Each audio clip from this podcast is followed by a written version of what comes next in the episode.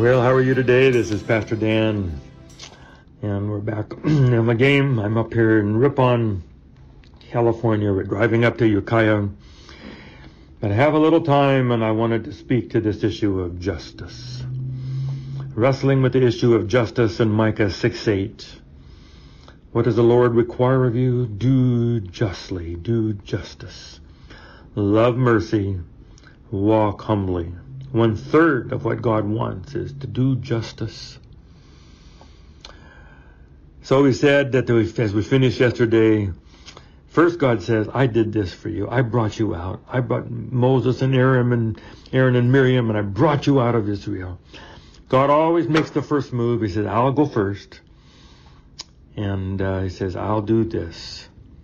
And then he says, now that I've done that, what do I require of you? So God always says, let's settle this first. You're saved. I love you. That's done. This is not up for questioning that. And maybe you and I can be a little braver in our world when we know in our heart we're settled with this. We've got that nailed down. We have settled the big things. We know who we are. We know where we're going. We know we're loved. We know our name is in the list of heaven. We've got a mansion there and we're going. We're Christians. We're followers of Jesus. This is who I am and we're willing to stand and take stands and do what we do because we don't do them in order to get in right with God. We don't do them to earn God. We don't do them to say, okay, God, are you watching what I'm doing here? That's settled. We're in with God. Now verses 6 and 7. With what shall I come before the Lord and bow down before the exalted God? Shall I come before him with burnt offerings, with calves a year old? Will the Lord be pleased with thousands of rams? With ten thousand rivers of oil shall I offer my firstborn from my transgression, the fruit of my body for the sin of my soul. This is the way most of us are. What do you want, God? Look what I've done.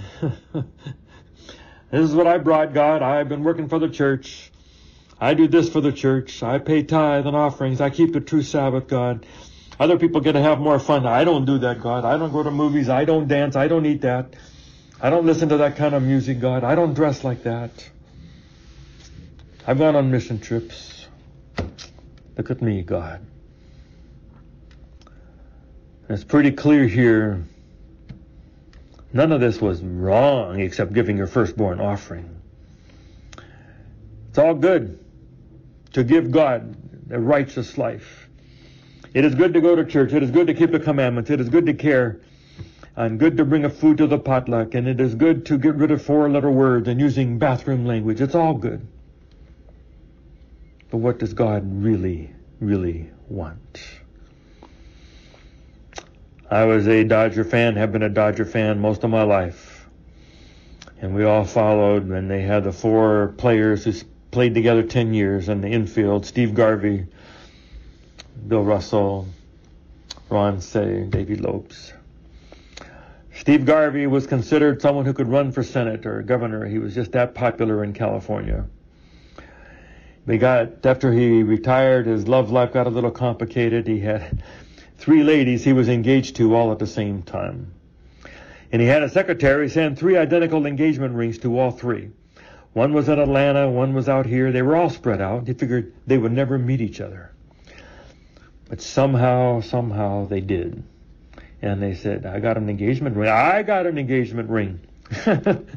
all the same engagement ring. Too bad. This is not what they wanted. Yes, they got a gift from him. It didn't matter that he had spent a lot of money on them. It didn't matter that he was going through the motions of giving them an engagement ring. It's not what they wanted. They wanted his heart, and that's what God wants. He doesn't want our sacrifices and our offerings all by themselves. Here I am, God, I'm offering you. He wants heart. Now we come to the verse that if you couldn't remember any more of the Bible, Remember this, Micah 6 8. He has showed you, O man, what is good. And what does the Lord require of you to do justly, to love mercy, and to walk humbly with your God? He cuts through it all. All the 613 rules, all the rules about the Sabbath, all about the sacrifices. He said, let me just boil it all down. Three. Justice, mercy, walking humbly with God.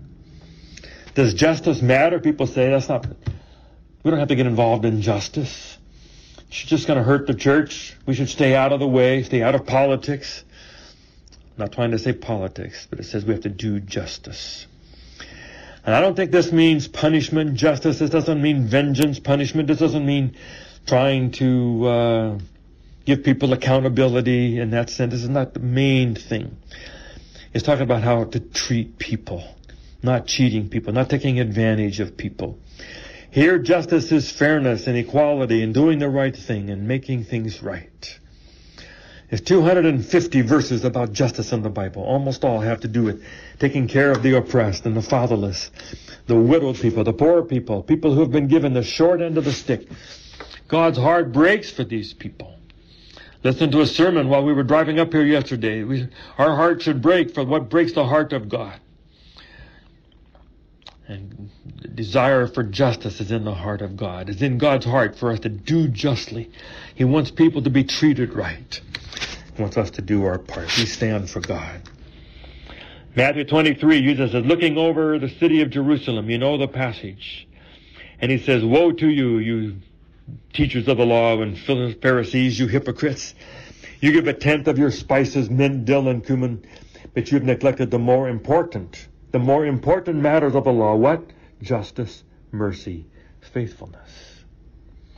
Jesus rebukes them for majoring in minors. You're fooling around with all this little stuff, and you stop the major issue, which is justice. What does he say in Romans 3.25?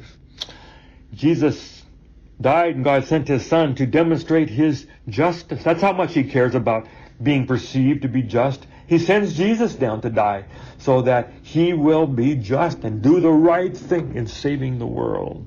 Justice matters. Revelation 15:3.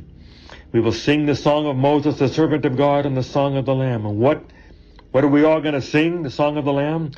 Great and marvelous are your deeds, Lord God Almighty. Just and true are your ways, King of the ages. Just. That's what we're going to honor God. The great controversy is over when everyone is singing, just, you are just God. That's when it's going to be done.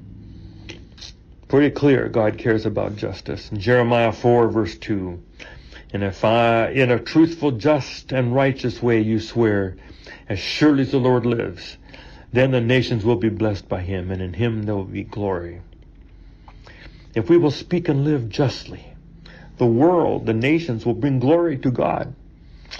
If we speak with justice and we live justice and we do right and we do the right thing, we don't bend our knee on the neck of someone until they die. We do the right thing. We don't loot stores. We don't, we don't, we stand for right.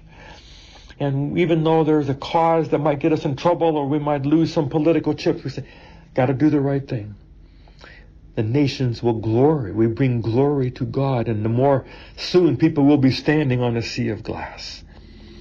If we act unjustly, we take away glory from God. So there's our verse. The next couple days we'll unpack it to say, now what? How do we know when to be just and when is the right time and who's the right person and all of those questions? But for now, just remember the verse. This is what the Lord requires to do justice love mercy, and walk humbly with our God. Let's go do it today by God's grace. See you tomorrow.